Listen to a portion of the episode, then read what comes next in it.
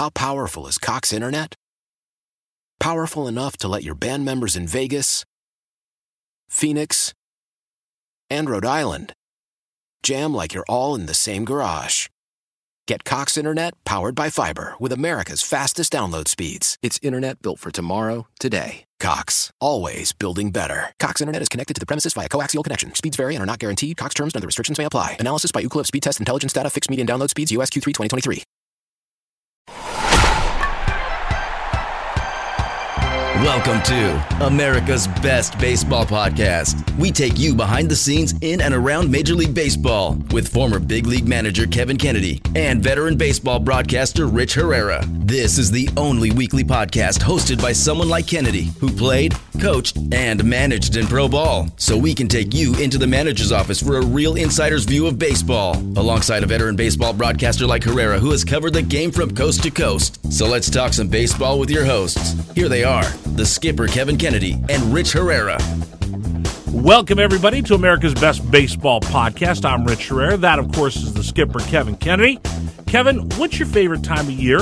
Is it this year, this time right now, where we're getting ready for that last stretch run through September?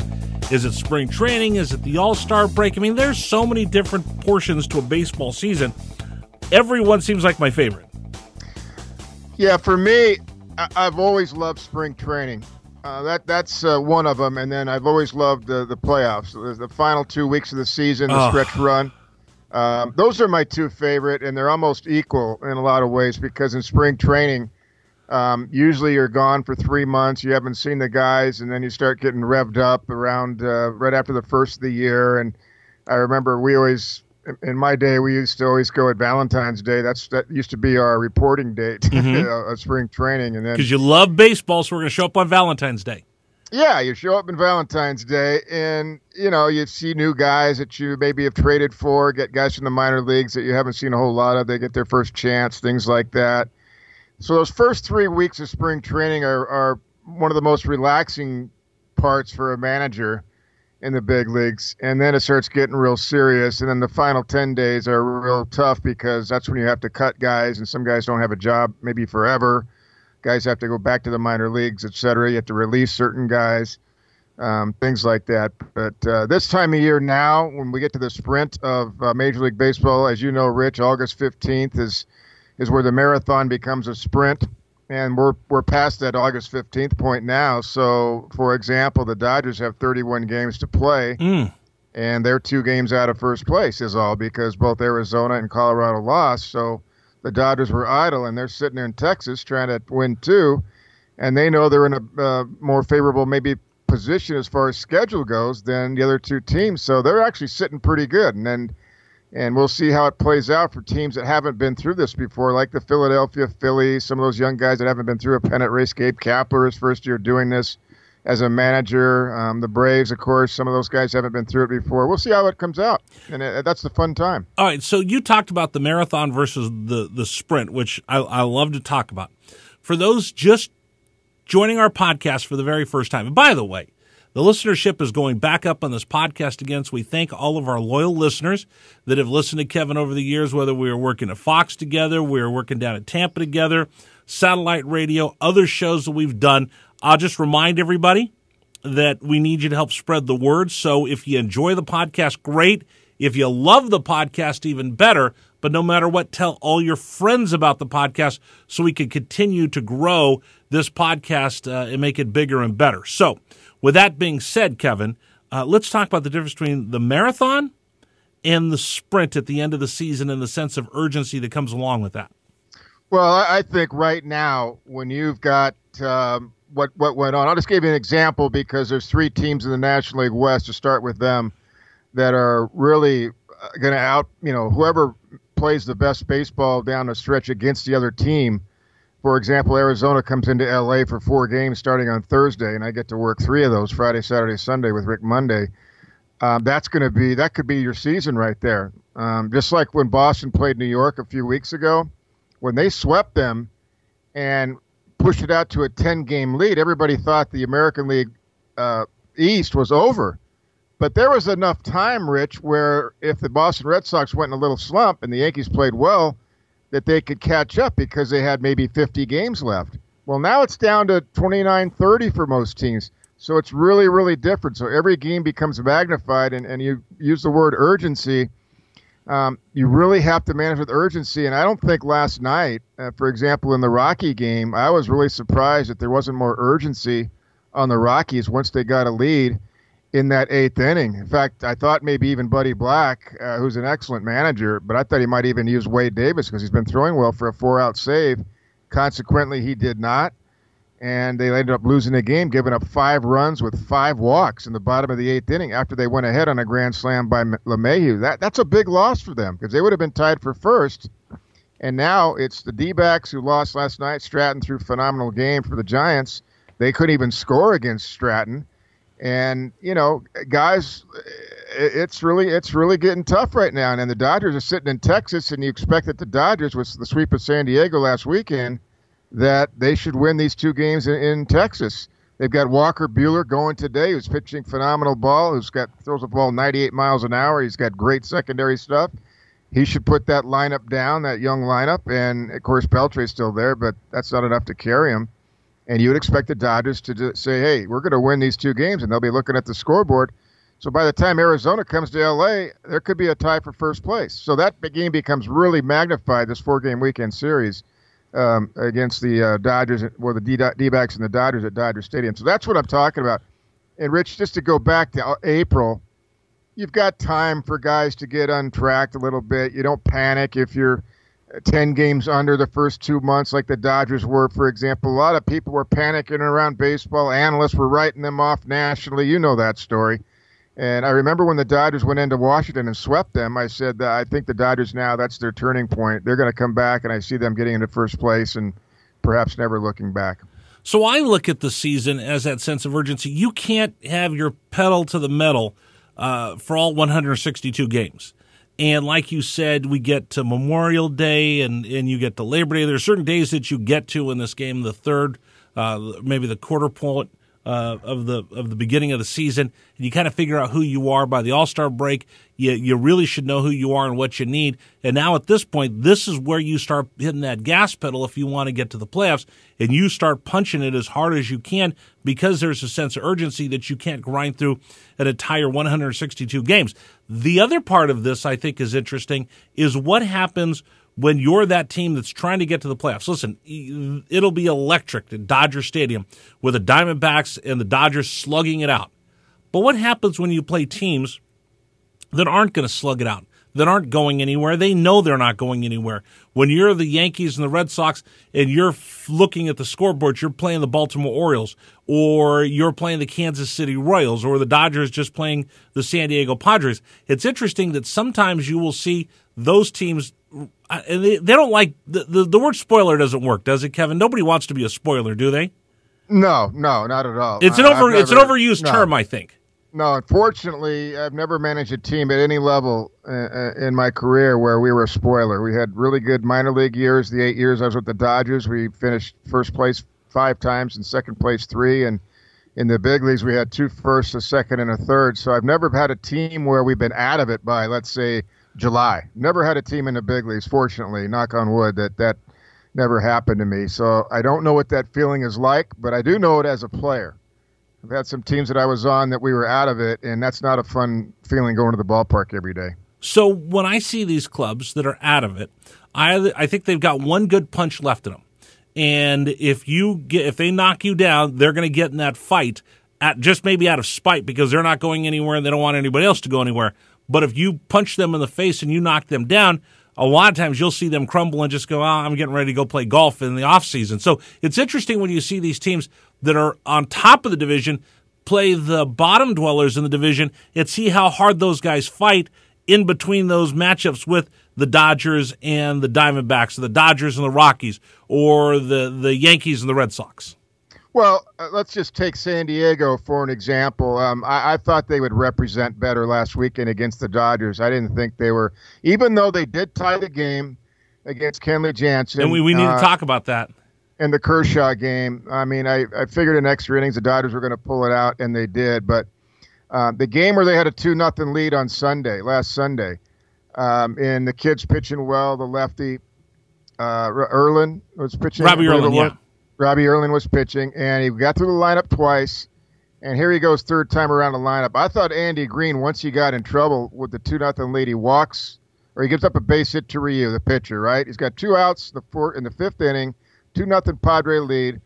I thought because the Padres and the Dodgers historically have had a decent rivalry uh, from a standpoint that the Padres love to knock the Dodgers off. I thought that Andy Green would manage with more urgency in the fifth inning and consequently he didn't. He let Erlin face all the big guys in the Dodger lineup, and Turner ends up hitting a two-run double, and Machado ends up hitting a home run. He did have the bullpen up, but by the time he brought the bullpen in, it was four to two Dodgers. They scored four runs with two outs, and they ended up blowing that game wide open. I thought he would manage with more urgency.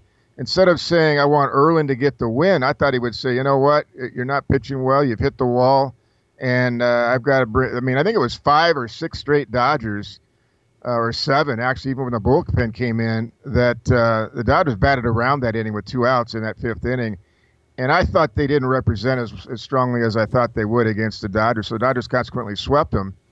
And you know, you're looking at that. Colorado's going to go in there soon, uh, uh, and then after the Angels, and play them and we'll see what happens. You know, it's uh, they're supposed to go in there and, and, beat them as well. But the you know every time I look at the Padres play the, the Arizona or or Sandy or Colorado, they seem to uh, win a game or two. so well, and that's I, why I, I said because I've been around a lot. Listen, I've broadcast for more losing ball clubs than anybody else I know. Uh, was in Oakland after they traded McGwire. Was in San Francisco. Was in Tampa Bay for the Devil Rays. I always thought if I give you a little bit of life, it's it's kind of like a it's kind of like a boxing match. If I give you a little bit of life and I let you hang around long enough, you're going to feel like you can win. But if I push you down, knock you down early, you more than likely you're going to roll over and and just uh, fight for another day.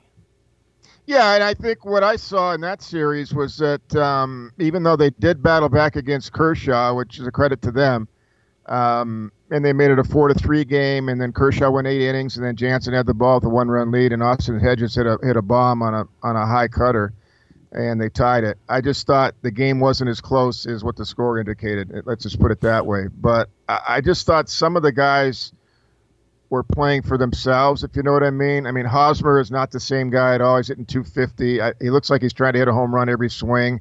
They're not looking like they're trying to drive the run in or execute. I mean uh, Hunter Renfroe hits a line drive, and Wil Myers it would have been a base hit to tie the game. I think on the uh, uh, another game the day before the Kershaw game, and that would have tied the game. Oh no, that was the same game. Excuse me. Uh, and they might have won that game with the Hedges home run. That might have they might have won five to four. But uh, the base hit that, that Renfroe got, it would have been a clean base hit because the shortstop was way over in the hole. And Wil Myers tries to beat the ball. I mean, you got to let the ball go by and then run he would have scored anyway as far as that ball was hit. It might have went all the way to the wall and left center field at Dodger Stadium. Things like that. And Andy Green did address that. He said we got to clean some things up. Well, those are the types of things why you're 30 games under 500 year after year after year. When is it going to be cleaned up? I've heard every manager that's managed there say, "Well, we're going to clean these things up." Or they're young guys. They're not young anymore. How does Ren, that happen? Ren, Wil, Wil Myers is not young, and and and Hosmer's not young, and Renfroe's not young anymore. They've been prospects forever couple of those guys, you know, and it's it's time that they they play uh, at a, a better level than what they're playing. Well, what what happens there? Because I hear that all the time from managers, especially from losing ball clubs. Got to clean that up. Got to clean that up. How was it? How did it get to the, be that point in the first place? Rich, I I don't know. It's really hard for me because fortunately I was with a winning organization as a minor league manager and never had um, saw that type of play time after time, especially this late into the season. I don't know if guys aren't paying attention or if guys are thinking about their own numbers because they're so far down in the in the standings that they just they're looking for their own numbers. I don't really know. It's hard for me to answer that because I always demanded execution type baseball, situational baseball. I I, I would not even in Texas when we had a tough time in '93. There we were 10 games under at one point. I had a, I had the big league guys work out on an off day in June, and technically by MLB standards, you were breaking rules. And the CBA, yeah, you can't. At that time, you couldn't play more than 20 games in a row, and and so basically, I told the guys on the plane as we landed, we had a two and eight road trip, uh, or, and I said, hey, we're going to work out tomorrow. It's optional, but I expect everybody to be there. I know you guys by rules don't have to be there, but we'll see who wants to win and who wants to just uh, pad their own numbers. So did everybody be- show up? Everybody showed up, and from that point on, I remember the date. It was July, uh, June 25th of that year, 1993. We went from 10 under to, to uh, 20 games over at, uh, at that point in time, and we finished in uh, in second place in the what was then the old American League West, which had six teams. So. Um, that was a turning point, and we finished. We went 20 games over from that point on, and we did situational games uh, in midseason, and I had one. Claude Osteen pitched to one team. I split the guys up into two teams, and I had Mickey Hatcher pitch to another, and we played situational games. And, and all my home run hitters, I made them use the field and go the other way. But what I see with teams like the Padres and teams that don't win. Um, I just see guys trying to go deep. I mean, I don't see, you know, in a lot of well, the strikeout. This, nobody's embarrassed to strike out anymore. No, not at all. And when I look at the Dodgers and guys like Justin Turner, I see maybe the best two strike hitter in the National League. I mean, you, he fouls balls off, fouls balls off, and then boom, you try to go in on him. You don't get the ball in. He turns on it. It's a, a two run double to tie it. Uh, later in the game, they try to go in on him. They try to go in. He fouls some balls off. They throw him a cookie down the middle. He hits it right back up the middle, rolls a base hit to center field. That's why the Dodgers are winning right now and two playing much approach. better. Two strike approach has been better. Bellinger's had a better two strike approach. Um, a lot of the guys I've had uh, Pederson's had a better two strike approach, and it's been contagious, and it's led by Justin Turner. So that's what you need to do if you're a team like San Diego or, or Kansas City right now, or some of these teams that are going to lose 100 games. You still have to approach the game. The process has to be the right. That the right bingo. Process. See, that's you know? what it is. Because I think we get we get caught up in two things that I think are bad for a team. Number one, everybody's so caught up in numbers that uh, the numbers will will set you on a different path that, that doesn't help you win. I love the numbers as an analytic tool, but if you're worried about this number, that number, you get away from what you really need to do, and that's worry about the process. So the other part of it, I think, you see organizations that will be so hell bent on winning, Kevin, win, win, win, win, win, that yeah, absolutely, I can win, but do my guys know how to go through the process to do this correctly?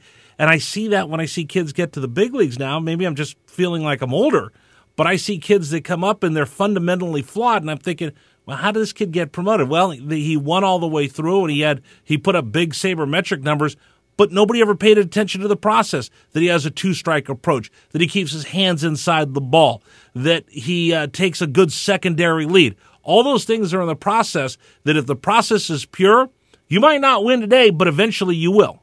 Yeah, exactly right. You have to think ahead. If you're Wil Myers, a tying run at second base in the eighth inning, and Renfroe hits a bullet right at you, um, you've got to get out of the way of that. You have time to get out of the way of that.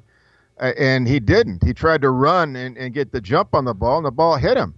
It would have been a clean, like single, probably, maybe even a double. The ball was just hit so hard. And yeah, it's hit hard, but remember, he's at shortstop as a runner. And th- those are the types of things that cost you ball games. Consequently, the home run that Hedges hit only tied the game, and then the Dodgers win it in extra innings. I'll give you another example of process.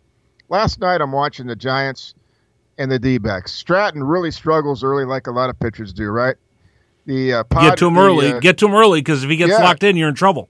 Well, he's got a good sinker. There's no question. He changes speeds really well. He had pretty good command last night, but not in the first inning. So Peralta's up there with uh, a three and zero oh count. I think the first two guys got on three and zero oh count and he swings at a three and zero oh pitch, and Why? he ends up and he ends up making it out. And I'm thinking, when the guy hasn't thrown a strike yet, why are you swinging? Why why are you swinging? He ends up making it out, and they get out of that inning.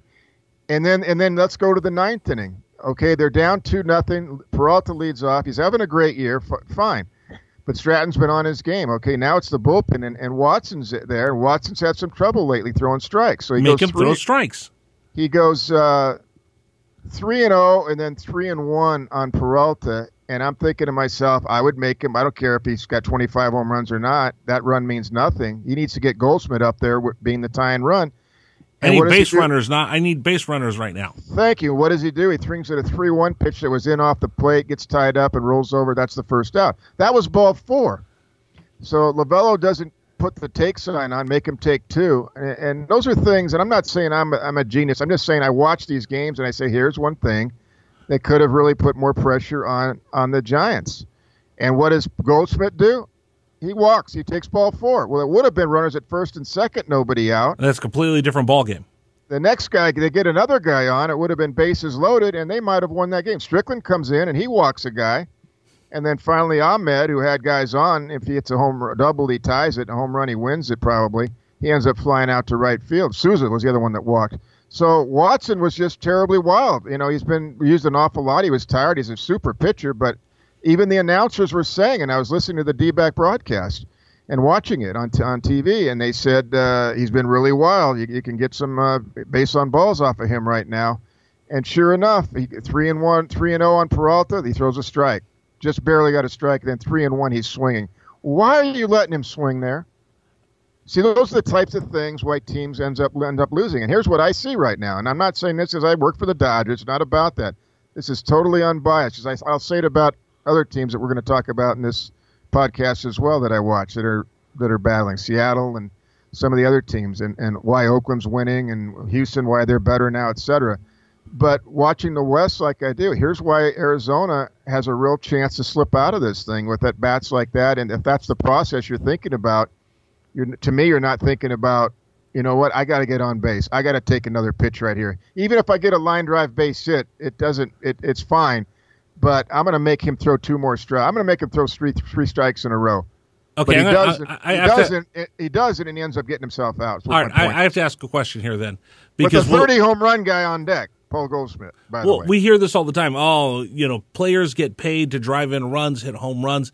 That's where they get their big bucks. Agents are telling them to swing for the downs as whenever they get an opportunity to. Do you think that it's the rewards of, of the home runs at the end of the season that keep guys from playing smart baseball? I do. Yeah, I, I, do. I see that today. Uh, there's no doubt about it. Um, uh, absolutely. I see. I see Dodger guys do it too. I've seen uh, Kike Hernandez with runner at second base, nobody out.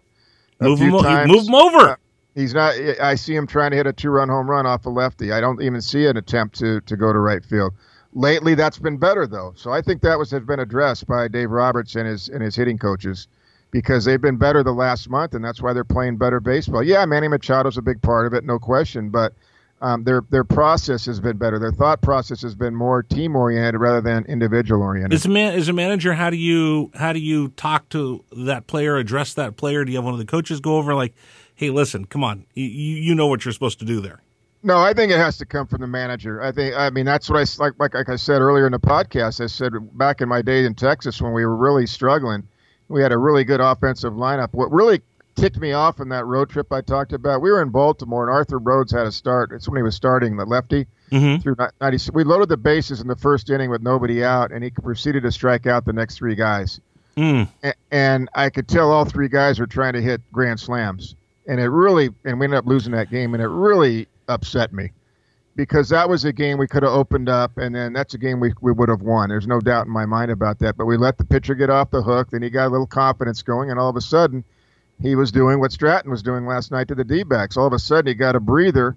So, whew, I escaped the hook there and ends up going eight innings for crying out loud of shutout ball. The at bats were all the same. Everybody was trying to hit, you know, big swings. And, and they were chasing a lot of pitches, and consequently, they started pressing. What I saw was a team that was pressing offensively and has been pressing. And I think, you know, instead of them being three games up on the Dodgers, they lost a half a game, and they're only two up on the Dodgers and they both have two to play before they play each other four times. So that's why I, I lead up to this series on Thursday, Thursday, Friday, Saturday, Sunday. It's going to be really that that that could be the season for the D-backs. Could be for the Dodgers too, but the Dodgers are on a roll right now. I mean, their lineup is deeper than any team in the National League West. There's no doubt. Okay, I do want to address this. I said I was going to bring it up. Uh, Kenley Jansen giving up home runs since he's been back. Uh, mm-hmm. Another example. 0-2. Paul DeJong with a fly ball well hit to left center field.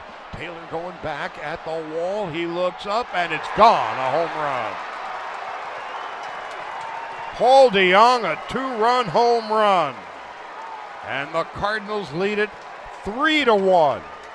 Jansen, who gave up two home runs on Monday night. Highlight courtesy of the Dodgers Radio Network. Skip, what's going on with Kenley? Well, it's interesting you asked that because yesterday I was on uh, our local channel here with the Dodger channel, and I was asked the same question, and, and I'm going to give the same answer, and here it is. Uh, I, I, did some games in San Diego when Rick Monday took some time off during the All Star break. Uh, I, I joined the team uh, right after the break, and um, and did the last two games uh, of that series, and I saw Kenley Jansen come in and do something I hadn't seen before. He was trying to throw a lot of high fastballs, like everybody's throwing these high fastballs to get chases today. Mm-hmm. But he was doing it. He has a two seam fastball that he throws 97, 98. That's his two seamer. He doesn't throw a four seamer. Corey, he throws that two seamer once in a while. When he, usually to lefties when he wants to get him off the cutter in, he'll throw it. Remember Mariano Rivera used to do that, right? Just to keep him honest. Day? Just to keep him honest, and then he'll throw his slider, which is a good one, and, and nobody looks for that, and they end up chasing it. Usually, he's got a good one. Bottom falls out of it. But he started throwing re- recently, this last, well, since that point in time, about the latter part of the season here, post All Star break, he's been throwing a lot of high fastballs with two strikes, trying to get the swing and the miss. And I'm thinking to myself, why? In fact, I remember talking during the broadcast against the Padres.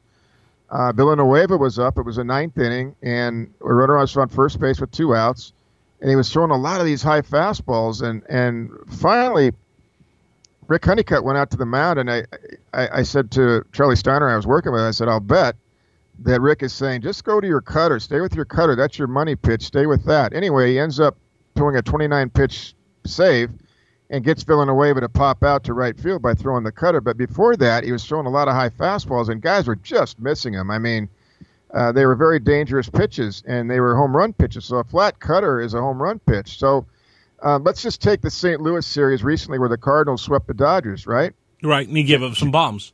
Jedd Gyorko comes in. They're down one run. He pinch hits. He's in or in a double switch situation, so he's leading off the top of the ninth. They're down, uh, or was it tied at the time? I think it was tied at the time.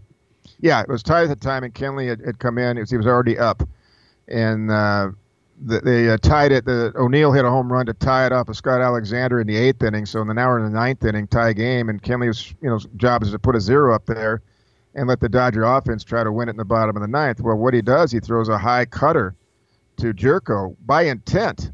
Not not the normal cutter down in a way to you know get him to hit it off the end of the bat, maybe roll it over to shortstop throws him a high cutter. It didn't cut much, and what it did when it did break, it goes right over the heart of the plate. It, it comes in a little bit off the inside corner, and then it goes over the heart of the plate.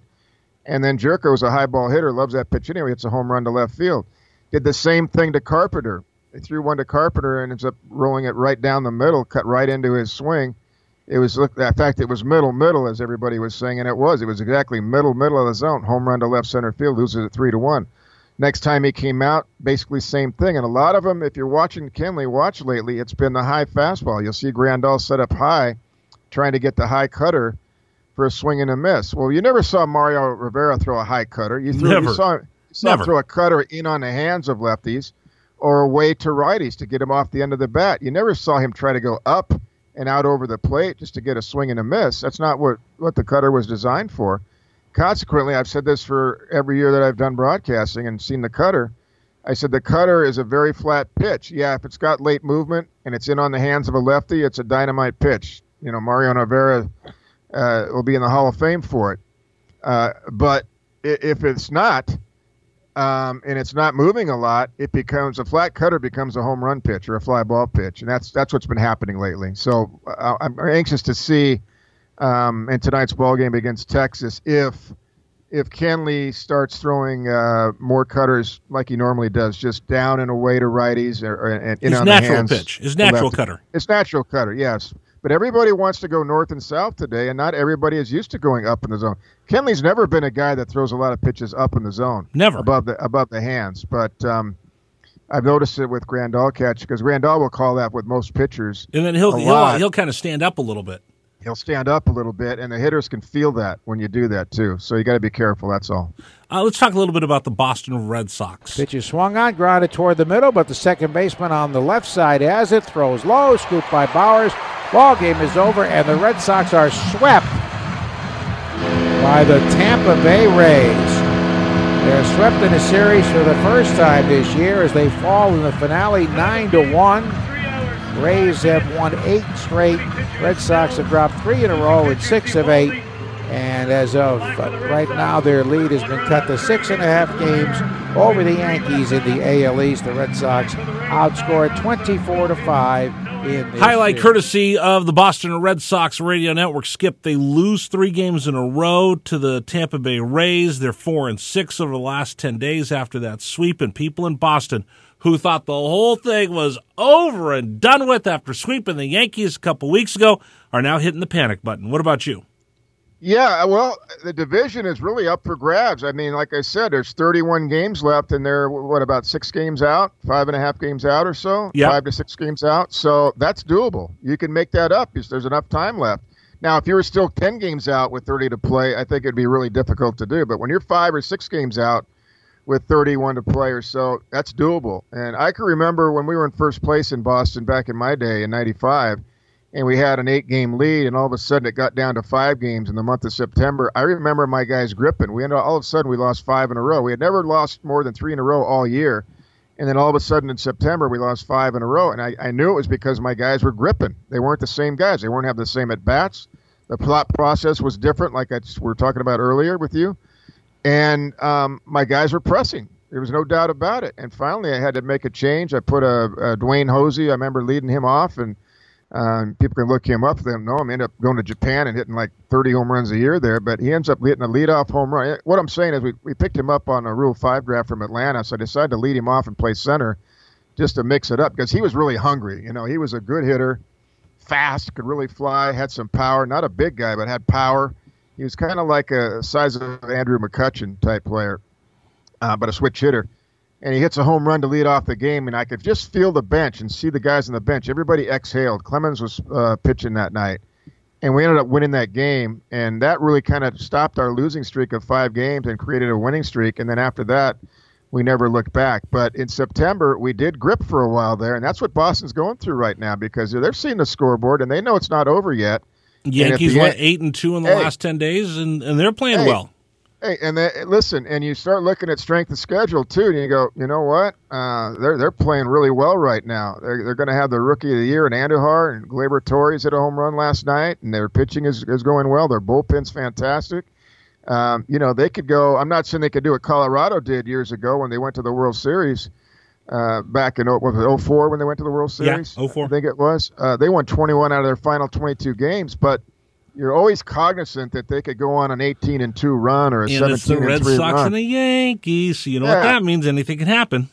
Yeah, and if the Red Sox play 500 ball, look what happened to Terry Francona. I think it was his final year. Remember the beer and chicken incident? Oh, I was month- there September 28th. Evan Longoria hit that big home run. Yeah, and uh, and Tampa Bay uh, uh, ends up, you know, uh, knocking them, knocking them down, knocking them out. And uh, the Red Sox are supposed to win the division going away. They had a terrible September and they got knocked out.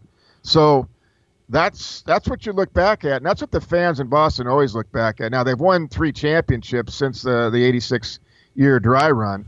Uh, back back in my day, they hadn't won yet in 86 you years. So if you're a longtime Red Sox fan, you have You're that. always feeling it. you know that's Yeah. in the back of your mind. you're always thinking about Bucky Dent. That's always passed on from generation to generation. You're always thinking about those those terrible second halves the Red Sox have had. So you're hoping this great team uh, doesn't fold. Now they're not going to.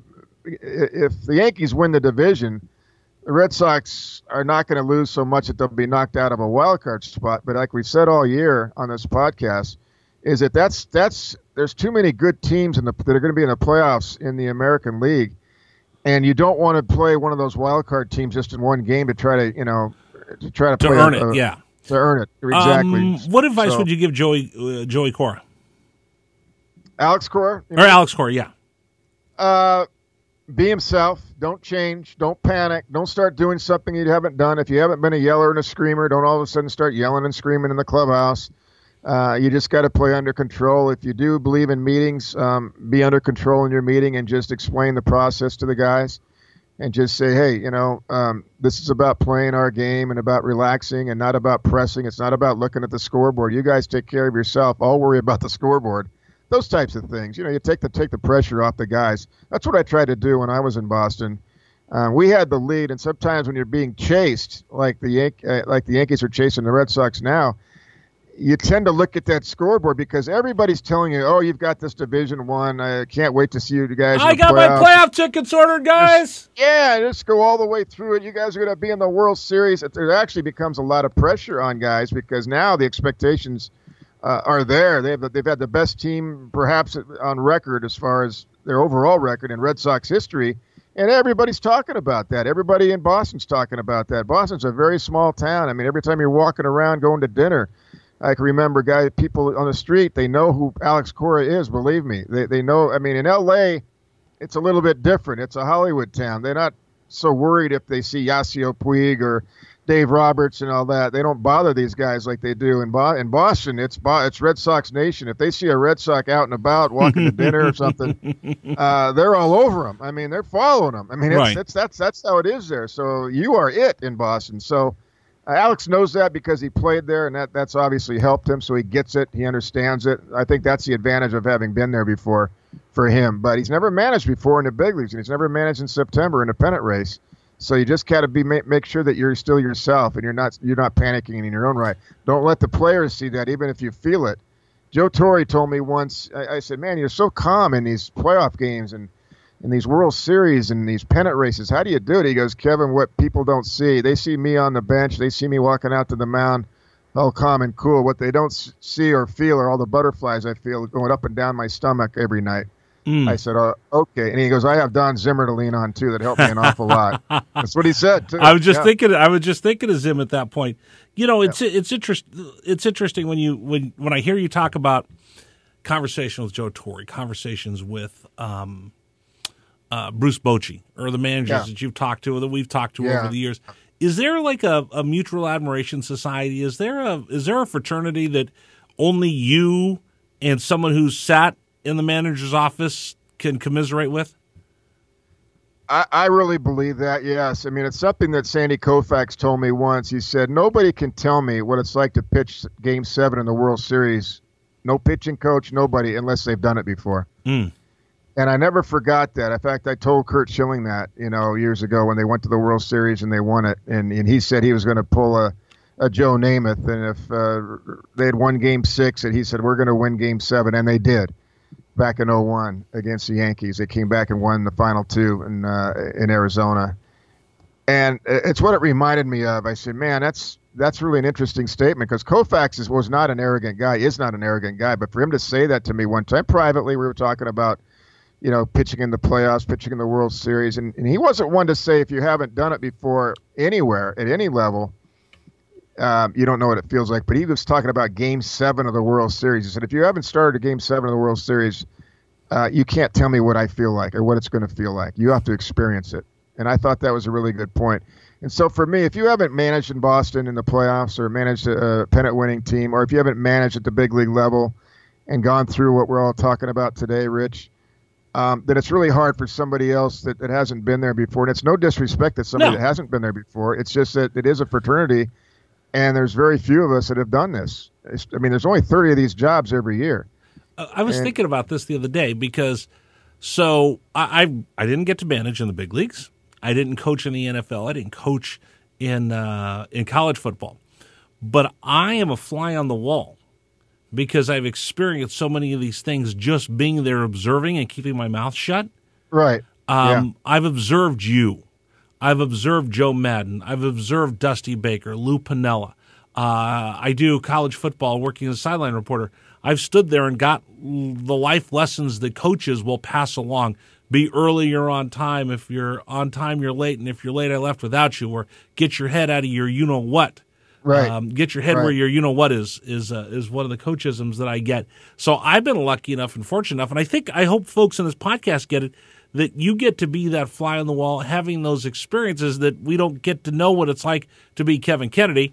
And I can't grow a mustache as, as well as you, but I, I get about as close as I can by absorbing through osmosis all these moments that I hope will help folks enjoy the game even more.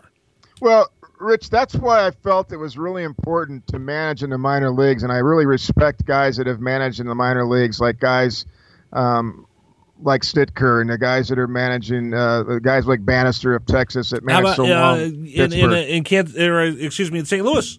St. Louis, the same thing. The guy's been around forever. He's done so many different things in the game, and and look what the, why they're how they're responding. Why? Because he doesn't panic. Joe Maddon. The guy, the guy doesn't bat an eye. I mean, he doesn't bat an eye in, in St. Louis. I just I saw it, I and even when it looks like they're not going to come back and win, he's he's convicted in his ways that hey, this is the right move. What I'm going to do here. Um, he manages with uh, with authority, but he doesn't have this iron fist like you got to do it. He doesn't slam the you know clipboard down and things like that like some some managers did over time. And I, I said, man, this is really interesting. But I think I think managing a lot of games at a lot of different levels helps when you're in the big leagues for the first time doing it. Because I don't know, I haven't watched Gabe Kapler lately, but I know they haven't been having a lot of success lately. I don't know if he's changing and, and if there's anything behind the scenes where there's a little bit of uh, change in his personality, or not, not I won't say panic because I don't think Gabe's that type of guy, but you never know what a guy's doing differently behind the scenes because we're not in the dugout or in the clubhouse unless you're covering have, the team. Have you ever seen that movie uh, U five seventy one? No, it's a, it's a, it's a movie about a submarine commander in World War II. They they were going out to capture the Enigma machine, which was the Nazi uh, code uh, machine, and they were going out trying to to find one. And in the movie, uh, the captain of the submarine dies, and the second in command takes over. And oh, wow. it's a it's a it's a it's a big big point in the movie. And they look at him and he go and they go, "What do we do?" And he goes, "I have no idea." Oh my goodness! And well, and, and, then the the you know there and, you know you know how these movies work. There's always that that older uh, non commissioned officer sergeant or the guy that you know is the captain of the boat that that's not in command, but he's that backbone for the captain. And he grabs he pulls him aside, grabs him, and goes, "I don't care what's going on." I don't care whether you know, whether you don't know, but you never say it in front of those kids because those kids are putting their lives in your hands. And if you don't know, how in the world are they supposed to know? So I don't care what you're feeling in your gut right now. Shut your damn mouth and do your job. That's so true. That's exactly right. That's why I felt it was so important to get a lot of games in in the minors. You know, I managed, I don't know, 1,500 altogether, something like that, between uh, baseball over here and then baseball and winter ball for four years. And I even counted instruction league and all these games counted for managing because you're, you're managing situations. That's why I'm really big on situational baseball. That was my main point. Which goes back to the beginning uh, of our podcast. Yeah, in the beginning. That's really, that's really what baseball is because the score and the inning and the count dictate everything how you run a game. There's you no run, you run it differently no, in the first inning than you do the ninth there's no formula. Yeah, I used to feel like early in the season, the first three innings were were yours, meaning the teams, the players, let them have their at bats. The middle innings, the middle three were ours, and the final three were mine. I used to say the final nine outs, guys, are mine. So check your egos at the door because if you're blowing it uh, in the seventh inning, that inning is not yours. If you're not doing the job and that's your normal role, believe me, there's going to be somebody else behind you. Wow. And so I, I kind of use that theory. It was something I haven't heard anybody else say that, but that was my theory. You I know, like just, that. I'm going to steal yeah, that. Yeah, the first three innings were yours. All right, let the guys don't. There's no panic there. Let the guys have their at bats, see how they're, they're going, see how they're adapting, and that's kind of what Lovullo I think did yesterday with Peralta. He didn't say anything when Peralta swung at swung at the pitch, but I'm I'm thinking here you're down to the final month. Every at bat is so important. Scoring first is so important in the final month of the season. And I'm thinking the Giants want to knock everybody off because they still think. I heard Bochy say we still think we have a chance, and yeah. they do. They're only seven games out. Why? Why can't they? I mean, yeah, they they don't have a lot of people there, and they're not having great years. But um, hey, they've got some good talent. Some young guys have coming up and doing the job, and, and why can't they? They still have us 30 games to play, and they're going to try to run the table with so, a lot of games against the West. Yeah, a lot of games against the West. So why not? And and they're not going to be an easy team to beat. They've got Bumgarner going tonight. And what if Bumgarner has a Bumgarner game and he gets two runs? They might win two nothing again. So point is, you've got to take your opportunities when they come. And the D-backs did not take advantage of that because one of their guys swung at a three and zero oh pitch, and uh, yeah, he's a big guy, but he chased a ball and ends up ends up making it out. And uh, consequently, they weren't playing really good situational baseball in my mind both in the first inning and the ninth inning, and I think it, I think part of it cost them, cost them scoring at least in that game.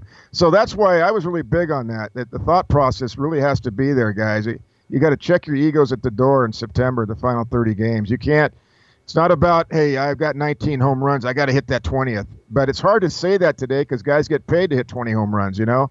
And guys know that. Hey, I'm going to arbitration this year. If I hit 20 home runs, I'm going to make several million more. You know, just put my numbers up against anybody that has 20 home runs or 25 home runs. So I know that's harder today, maybe than even in my day, in some regards. But still, you got to remember, even in my day, it was about numbers because those guys were getting paid. Juan Gonzalez, you know, hits 46 home runs, he becomes the highest paid player, uh, paid player in the game. So it still about was about numbers then, and, and they knew that. But um, now you're seeing utility guys they're going to make some money if they hit 20 home runs. So I see guys taking swings to hit their 20th home run, not to get a guy over to third base. Yep, that's what I'm. exactly. That's what I'm saying.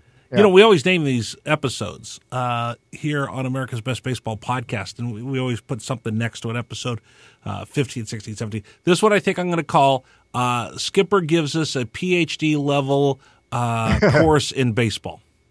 Well, thank you, Rich. I, I appreciate it. I, I, love talking about it because it's not, I don't get a chance to on other shows that I do because it's what's pertinent is the game. The game is more important than, than what my philosophy is personally because uh, the players dictate, you know, when you're actually broadcasting a game. Yeah. You know, it's about what's going on in that game. But sometimes with Rick Monday, I, we get to share philosophies about certain things. Oh, I like listening to you and Rick.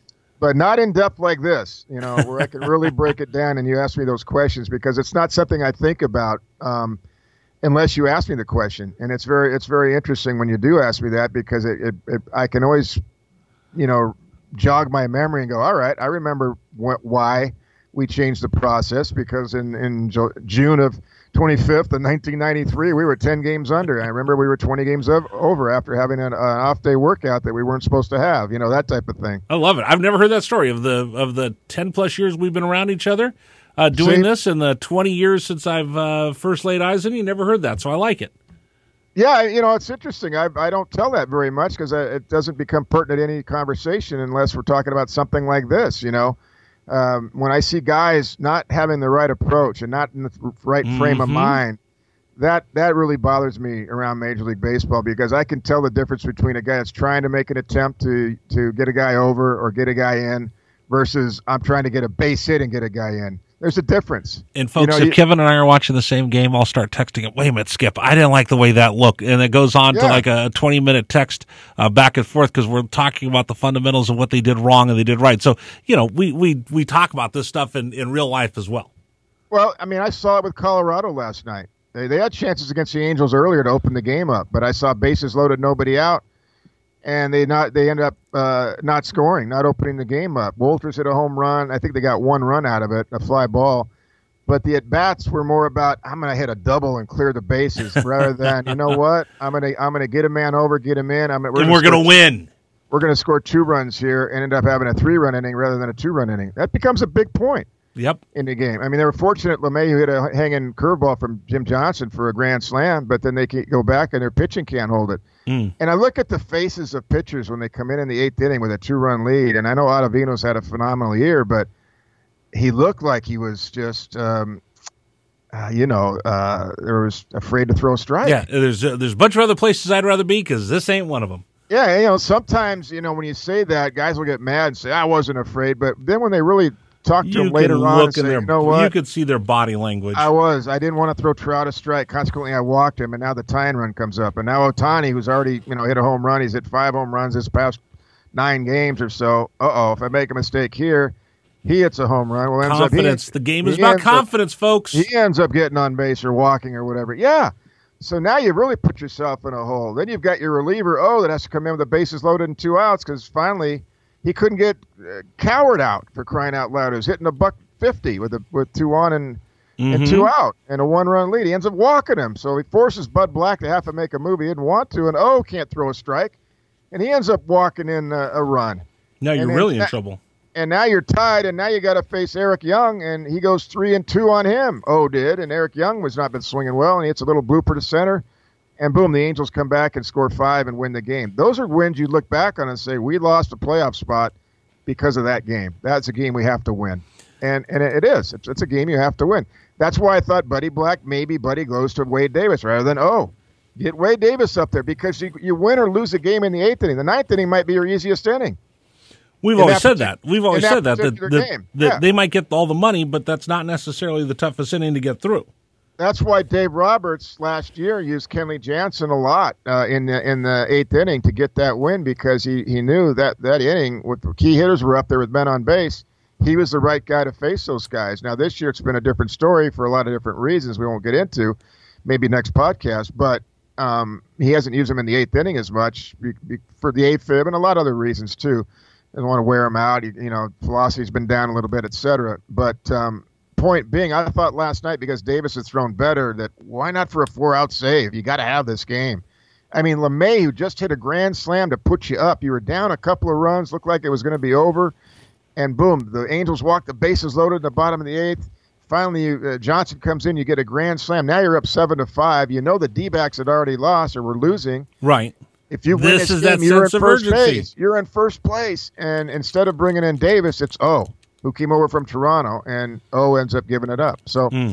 that's those are games I look at and I go, man, That's the difference between that's the difference between playing in the wild card and waiting to see who you're going to play and having home field advantage in the uh, divisional series. And it's a difference between managing with urgency and then managing the nor- way you normally would too. Well, I, like think- I like that the the first thirder for you guys, middle thirder for us, last third of mine because that reminds me of what you always taught me about what Bruce Bochy said. The difference between managing the World Series of the San Diego Padres and managing with the Giants was a sense of urgency, the urgency that he had because he had been there before. I, I'll, I- I'll remember that to the day I die. Absolutely right, and you have to do that in September when you're, you know, battling for first place, and uh, three teams are within two games of each other. If you got an eight-game lead and you don't want to burn out Wade Davis, that's a little bit different with 30 to play. But rather than having 30 to play and you've got no lead, you're one game out of first place, and you want to get there because if they won that game last night, and then they go to San Diego afterwards, perhaps they never look back Right. and they, and they don't have to look at the scoreboard anymore. Perhaps I mean that was a huge, huge game last night. I thought for them, and I thought for the Dodgers sitting in Texas watching these two games and knowing that both teams lost. Oof. They just they picked they picked up two and a half games in three days. Yeah. They were, they were four and a half out Friday. I, and people are going. listen, oh, I was re- I was all ready for the podcast to go. What in the world's going on? But they they're right back there. It's going to be a fun race. All right, Yep. Skip. That's going to do it for the podcast for this week. Don't forget you can find Kevin Kevin Kennedy MLB on Twitter. I am RBI Rich. Hey, keep tweeting to us. I like when you guys tweet to us.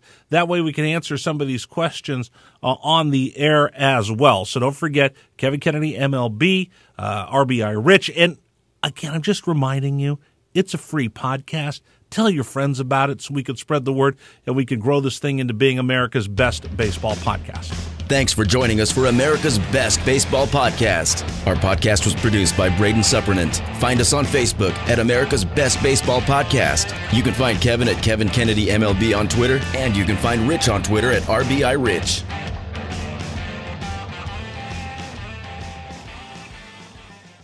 Why? Why? If you have T-Mobile 5G home internet, you might be hearing this Why? a lot. Why? Every time your internet slows down during the busiest hours. Why? Why? Because your network gives priority to cell phone users. Why? Good question. Why not switch to Cox Internet with two times faster download speeds than T-Mobile 5G home internet during peak hours? Okay. Stop the whys and visit cox.com slash 5G home for details. T-Mobile prioritizes certain T-Mobile phone users over home internet users during times of congestion.